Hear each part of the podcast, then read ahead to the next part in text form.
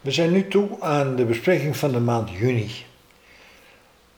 Vanaf 4 juni tot 5, 6 juli. En daarin ligt het hoogtepunt 21 juni, uh, de, waarin de langste dag is. En het gaat in juni over het beleven van het hoogtepunt van het jaar. En dat het beleven van een hoogtepunt, om dat te beseffen, is vaak echt moeilijk. Veel moeilijker dan je denkt. Een hoogtepunt wordt meestal achteraf pas beleefd. Ja, wat was dat een hoogtepunt? Ja, wat was dat mooi? In de loop van het leven kan je leren om de hoogtepunten en de dieptepunten steeds actueler te beleven. Want mensen hebben een bepaalde bandbreedte van geluk en verdriet, een bepaalde bandbreedte van inspiratie en handelen, een bepaalde bandbreedte in wat ik noem de verticale lijn in de wereld. En die bandbreedte die wordt aangesproken in december en die wordt aangesproken in juni. En om werkelijk een hoogtepunt te beleven en daarbij te blijven, is een van de grootste kunsten van het leven wat mij betreft. Want dat geldt voor de dieptepunten ook. En dat betekent dat je in het hier en nu blijft terwijl het heel erg goed wordt. Er zijn veel mensen die kunnen hun geluk niet aan. Uh, er zijn veel mensen die kunnen hun verdriet niet aan. Dat lijkt begrijpelijk, maar er zijn veel mensen die kunnen ook hun geluk niet aan. En die zorgen dat ze minder gelukkig worden. Uit hun conditionering. Vanuit hun conditionering. In juni kan je oefenen om hoogtepunten te beleven. Het is echt heel lang licht. Echt tot 11 uur s'avonds. Echt. Om 4 uur s ochtends begint het weer. Uh, je kan zwemmen. Je kan erop uit. De rijkdom in de natuur is onvoorstelbaar.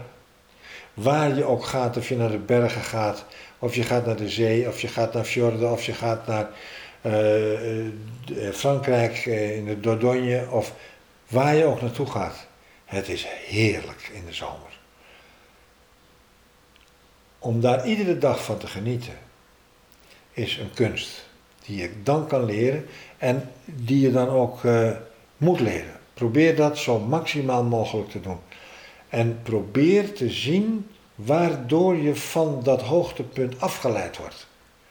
Dat kan reëel zijn, als je ziek bent, of als je naaste ziek is, dan is dat reëel. Maar besef dat alles wat er gebeurt, dat ook het juni is. Dat dat hoogtepunt er ook is. Dat is een hele goede oefening. Het gevaar van deze energie is dat je door kan draven. Want niks is te dol. Zeker als je jong bent, kan je in die tijd alles hebben. Je kan een paar uur slapen, je staat op, je gaat weer door. Uh, uh, uh, alles is mogelijk. je gaat op reis, je komt terug. Maar een van de dingen in juni is, en dat lijkt tegengesteld aan wat ik net gezegd heb. Je moet voluit leren genieten, maar je moet ook op tijd leren stoppen. En dat lijkt een domper. Ja, ik mag voluit genieten, maar ik moet op tijd leren stoppen. Nee, je mag voluit genieten. En dan moet je op een goed moment vaststellen dat je genoeg genoten hebt. Dat het genoeg geweest is. Dat bestaat namelijk. Voor de geconditioneerde geest die nooit genoeg krijgt, bestaat dat niet. Maar voor iemand die gewoon een hoogtepunt beleeft, bestaat dat wel. Dat loopt ook gewoon weer af. Dus ik heb eerste alinea's nu de nadruk gelegd op die top. En nu vlak ik hem niet af, maar ik plaats hem binnen het leven zelf. En ik zeg, hou af en toe terug om te zien hoe het met je gaat. Want de mogelijkheid dat je doordraaft is groot. Denk niet dat je in juni alles onder controle hebt. Omdat de vormenwereld er prachtig uitziet. Hoe prachtig jouw vormenwereld er ook uitziet. Eigen het je weer niet toe met je persoonlijkheid. Dat is in juni een enorme kunst, want alles om je heen kun je ik tegen zeggen. Moet je kijken, dat ben ik. De schoonheid, de diversiteit, de kleuren.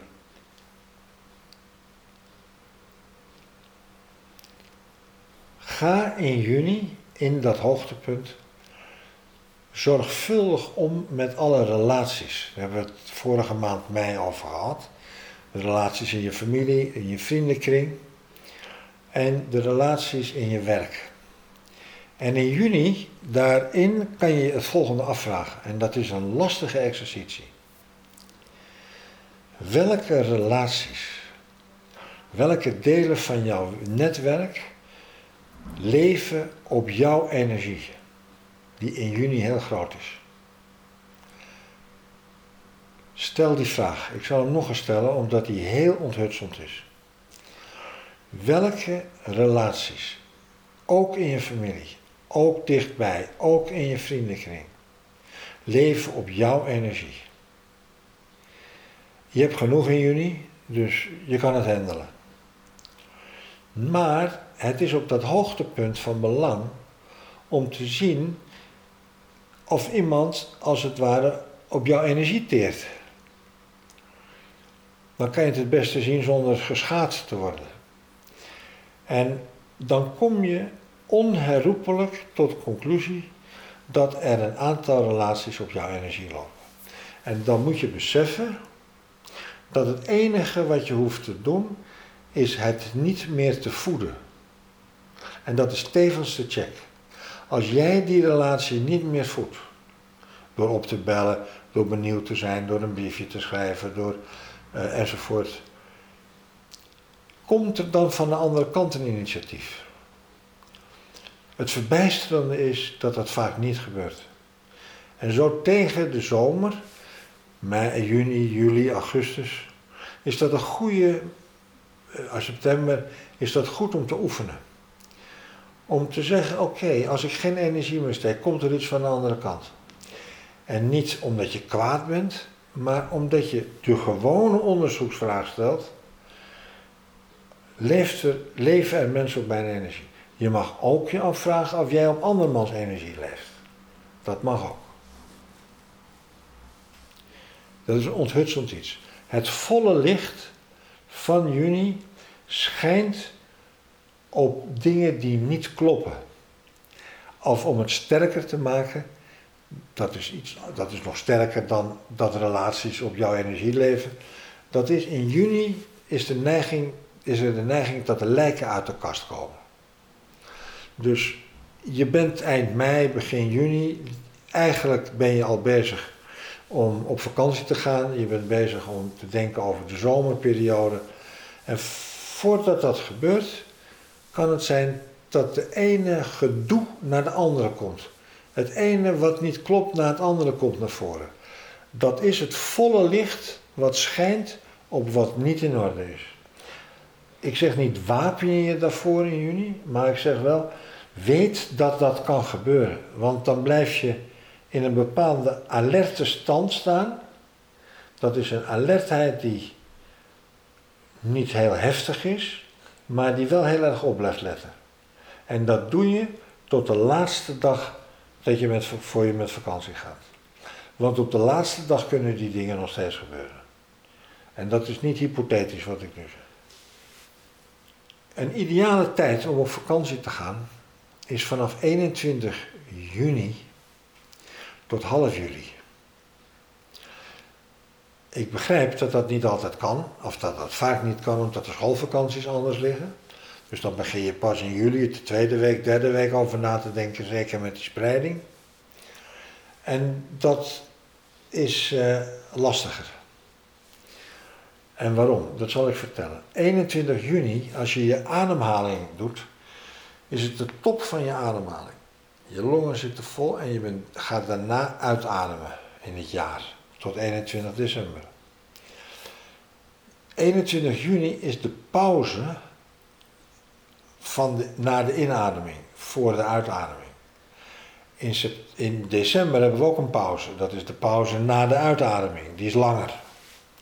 Die is van 21 december tot 6 januari. Deze pauze is korter. Die is een week, twee weken. Maar het is een ideale tijd om te regenereren. En daarom is het goed om daar die holidays, de vakantie, eh, in te houden. Ehm, als het niet mogelijk is, ja, dan is het overmacht. Maar ik zeg wel het volgende, en dat wil ik nog over plannen van vakanties zeggen. Zorg in begin juni, eigenlijk in mei al, dat je vakantieperiode goed gepland is. Dat je weet waar je naartoe gaat.